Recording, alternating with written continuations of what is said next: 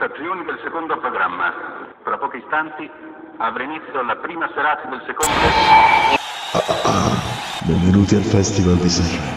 L'altro Sanremo.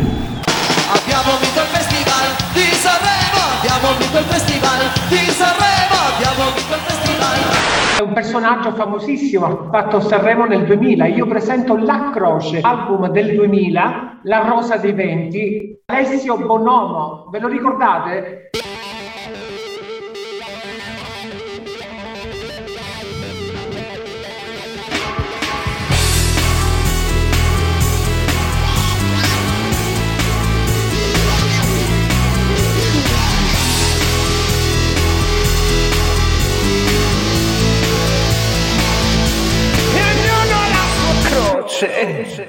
Ma certe croci sono enormi. E ognuno ha la sua croce. Ma certe croci vanno in fiamme. E gli lavano le spalle. E ti spezzano le gambe.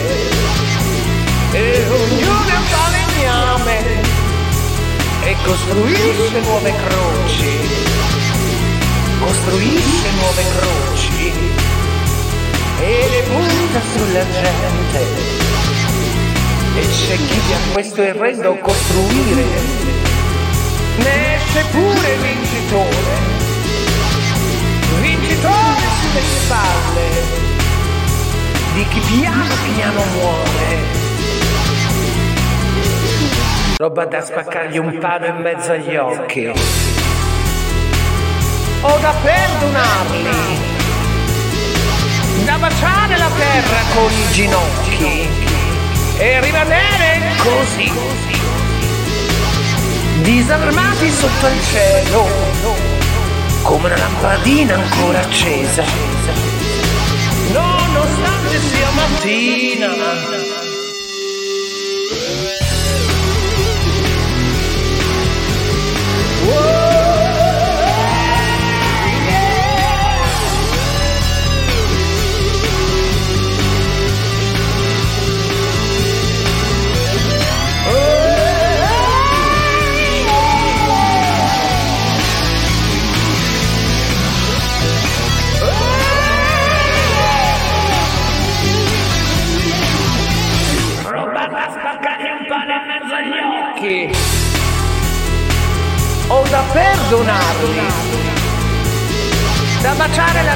Di ginocchi ma rimanere disarmati.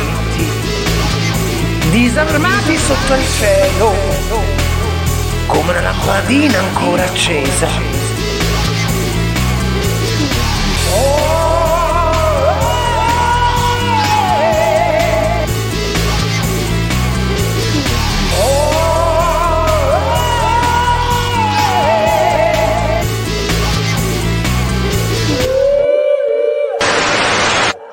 Alessio Bonomo, eh, a parte che è un uomo del sud, eh, ma è anche, eh, lasciarcelo dire, uno che consideriamo eh, di casa perché è stato già eh, in una nostra precedente produzione nostro ospite. Ciao Alessio, come stai? Ciao, bene, bene, e un caro saluto a voi.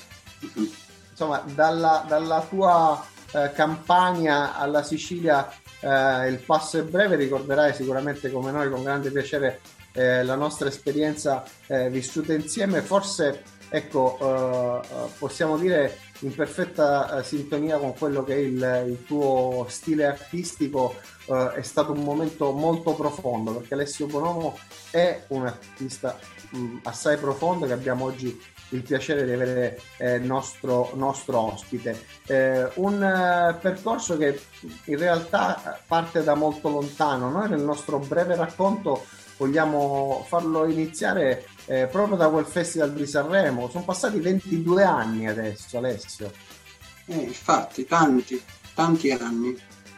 Che, che percorso è stato in questa eh, fascia, in questi 22 anni, quello, quello di Alessio Bonomo, che parte dalla croce, eh, il pezzo che presentasti sul palco dell'Ariston, sino alla miriade di collaborazioni e di incontri che hai eh, maturato proprio in questo lasso temporale? È stato un percorso uh, ampio e, vario.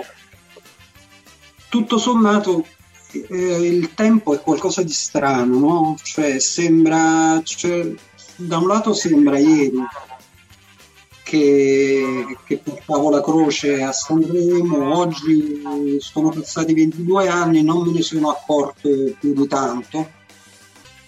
E sono successe tante cose, ho continuato a pubblicare dischi, eh, forse a giugno-luglio comincerò a registrarne un altro, però come dicevi eh, sono successe tante cose parallele, collaborazioni. Eh, ho scritto una cosa che Mm, della quale mi sono innamorato piano piano è quella di scrivere per altri. Quindi questo mi ha portato a fare collaborazioni di diverso tipo. E...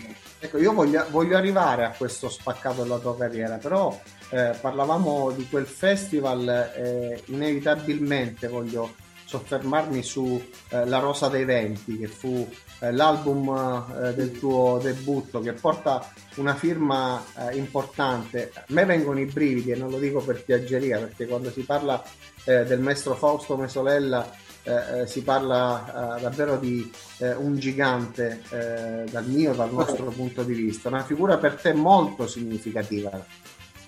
Sì, moltissimo, perché con Fausto, oltre ad una collaborazione che è cominciata proprio 22 anni fa, eh, c'era anche un'amicizia e, e quindi è, col- è, continuata negli anni sempre questa amicizia e questa collaborazione. Pensa che l'ultimo disco che ho pubblicato, La musica non esiste, era prodotto artisticamente da, da Fausto e, e, Fausto ci ha lasciati mentre stavamo cominciando a fare i mix proprio di questo progetto quindi è inutile dire che per quanto mi riguarda c'è la mancanza proprio del, dell'uomo, della persona, de, de, dell'amico però artisticamente ancora di più credo che la perdita di Fausto Misorella sia una perdita per la musica in assoluto fortunatamente restano i segni di quello che lui ha fatto che continueranno al di là di noi e quindi possiamo sempre andare a riascoltarcelo. C'è questa passione di cui parlavi eh, poco fa che probabilmente eh, oltre a essere radicata in te eh, sin dagli albori della tua eh, carriera eh, si sviluppa anche attraverso la conoscenza e l'amicizia di mia sorella come di tanti altri maestri che, hanno, che hai incrociato nel tuo percorso, ovvero eh, quello che dicevi poco fa, eh, questa, questo virare eh, un attimo verso oh, canzoni da scrivere per altri. Sì, sì, era una cosa che inizialmente per me era difficile cioè mh, nel senso che tecnicamente magari sapevo farlo, però non riuscivo a trovare lo, uh, gli stimoli giusti per farlo. Oggi ancora devo, riesco a scrivere quando un progetto mi affascina in qualche modo, però ho scoperto che se che uno riesce ad esprimersi con dei linguaggi che nemmeno sospettava quando fai un lavoro che, che è simile per certi versi a quello dell'attore, cioè l'attore si mette nei panni del personaggio, no? che sia malvagio, che sia buono, che sia... E quando scrivi per altri devi guardare il mondo come se fossi la persona che interpreterà quella canzone. E questa cosa è molto affascinante e quindi mi è capitato di scrivere per, per diversi artisti, cioè da, per musica nuda ho scritto più cose, ho scritto un disco per Alessandro Haber, ho scritto alcuni testi anche per Andrea Bocelli, uh, con Fausto stesso abbiamo scritto canzoni che poi hanno interpretato altri. Uh, però uh, ti ripeto, eh, ho scoperto questo modo affascinante di affrontare lo scrivere per altri e che adesso mi, mi piace sempre di più. Alessio, per un artista assai introspettivo quale, quale sei, eh, mm. scrivere per altri, quindi entrare dentro eh, il personaggio. Non credo, non crediamo sia solo una questione eh, di mh, conoscenza musicale del personaggio, ma va anche conosciuto colui che lo interpreterà. Ecco, quanto funziona questo, questa specie di... No, più che specie è una vera e propria empatia con, con l'artista a cui vai a scrivere. Ecco, quanto per te è importante, è fondamentale. Oh, importante, immagino che tu intendi conoscere personalmente la, l'artista. Sì. Quello è importante, però credo che ancora più importante sia conoscere uh, il tipo di mondo che quell'artista esprime. Adesso proprio da, è una cosa di adesso mi è capitato di essere contattato da Gianni Togni che, che io ascoltavo da bambino e lui mi ha chiesto se volevamo provare a scrivere uh, qualche canzone insieme, cioè nel senso se io volevo provare a scrivere dei testi. E anche in questo caso, diciamo, lui usa un linguaggio e viene da un mondo diverso dal mio, però io diciamo mi sono basato sul, sul tipo di, di, sensazione di mondo che mi esprimeva a me quando ancora non lo conoscevo personalmente e questo ho scritto delle cose, a lui sono piaciute tantissimo e probabilmente in un prossimo futuro queste canzoni vedranno la luce. Quindi conoscere la persona è importante, però è cogliere che cosa, quali sono le parole, quali sono le immagini, le cose che quella persona può raccontare in maniera credibile. Questo è il lavoro fondamentale da fare quando si scrive per altri, almeno, almeno nel mio caso credo che sia così. Rifaresti il Festival di Sanremo? Mm, sì, se me lo lasciano fare come l'altra volta, cioè nel senso che posso portare una canzone in maniera totalmente libera, uh, certo lo rifarei senza problemi. Tony Canto, eh, siamo una produzione che si affaccia chiaramente eh, in tutto il mondo attraverso le piattaforme, però eh, proprio lo diciamo in apertura di chiacchierata sei stato a Messina e proprio in quell'occasione abbiamo ehm, avuto il piacere di ricreare un ambiente eh, molto familiare a te anche con la presenza del nostro messinese Tony Campo. Mi piace citarlo oltre che per salutarlo eh, anche per eh, a proposito di collaborazioni per ricordare questo che nel tuo percorso ha fatto parte proprio dell'ultima produzione eh, eh, La musica esiste insieme al maestro Mesolella. Infatti, colgo anch'io l'occasione per salutare calorosamente Tony. E poi tutto si ricollega perché questa, quel disco che, che ti dicevo che Fausto, mia sorella, stava facendo, del quale stava facendo la produzione artistica, quando è venuto a mancare Fausto, appunto stavamo per cominciare a fare i mix ed è nato proprio il problema di capire con chi era la persona che poteva mettere le mani su quel materiale. E quindi fu Pier Ruiz, il mio discografico, che, che incontrò Tony e fu come un'illuminazione perché tra Fausto e Tony c'era una stima enorme. Quindi Tony accettò con grande piacere ed è stata veramente la salvezza di questo progetto discografico perché solo Tony Canto e pochi altri avrebbero potuto metterci le mani.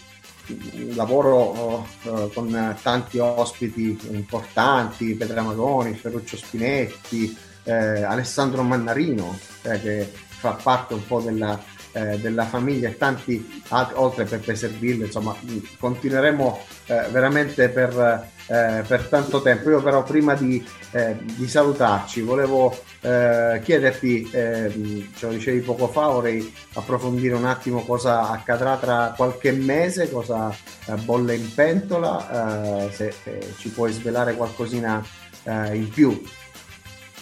Certo, in questo momento, come dicevamo prima, in questo viaggio vario nel mondo della, della musica, della creazione, adesso sto lavorando ad una colonna sonora ed è la prima volta che mi capita di fare un'intera colonna sonora per un film che dovrebbe uscire a Natale prossimo. E poi durante l'estate dovrei cominciare le registrazioni di un mio progetto personale, però non mi sono posto dei, delle scadenze precise. Diciamo, quando, quando le stelle si metteranno nell'ordine giusto, poi valuterò. Comunque sarà una cosa che uscirà fra sei mesi, da sei mesi in poi. Eh, eh, tra l'altro, eh, eh la musica eh, non esiste, esiste un'altra cosa, non è un, eh, una, una, frase di chiusura o un lancio del pezzo che ascolteremo, ma quasi un assist conclusivo affinché tu eh, ci possa dire cos'è dal tuo punto di vista l'altra cosa. Eh, ma io quando dico che la musica non esiste e poi dico esiste un'altra cosa, la musica uh, esiste quando non la puoi dire, quando non la puoi spiegare. E in quel momento secondo me che la musica veramente è qualcosa. Quindi non esiste nel senso che non si può definire, però quando è indefinibile diventa una magia e quindi è quello che secondo me continuamente cerchiamo nella musica, è quel momento che ti fa uscire fuori dalla logica, dallo spazio, dal tempo. E quindi tutte le definizioni che si possono dare di musica sono sempre false diventano vere quando non le dici più, quando le avverti e basta. No? Più o meno questo è il senso della canzone, però la canzone stessa lo spiega ancora meglio di come potrei fare io adesso in questo momento. Eccola questa magia che ascoltiamo insieme.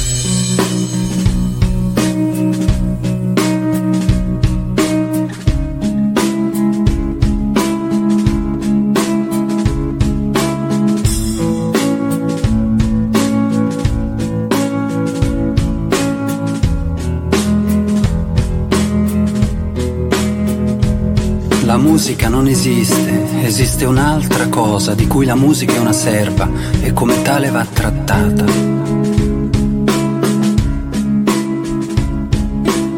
La musica non esiste, esiste un'altra cosa di cui la musica è una serva e come tale va trattata.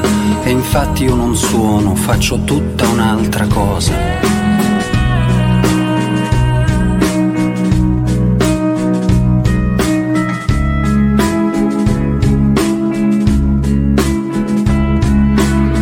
La musica non esiste, esiste un'altra cosa di cui la musica è una serva e come tale va trattata. E infatti io non suono, faccio tutta un'altra cosa, ma tu questo non lo sai e continui a fissarmi le mani in cerca di chissà quali trucchi e chissà quali segreti. Ebbene non ci sono né trucchi né segreti e nemmeno la tecnica esiste, esiste un'altra cosa.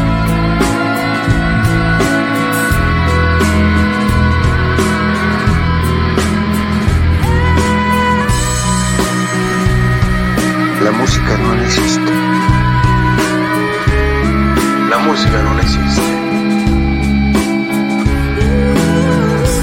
La musica non esiste.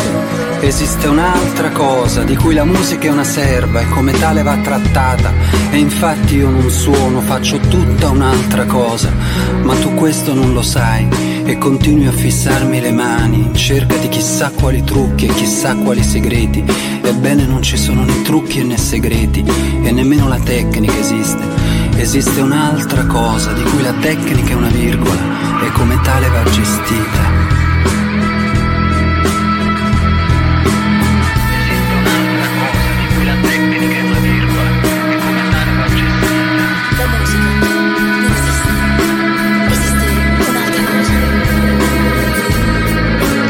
Musica non esiste. Esiste un'altra cosa. Esiste un'altra cosa.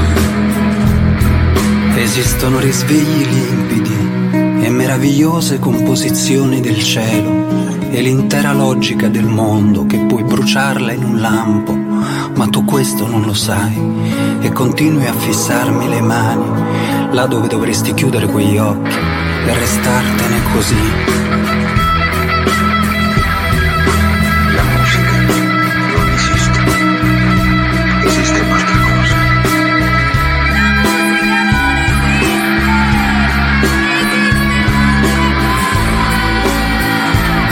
mexicano no existe.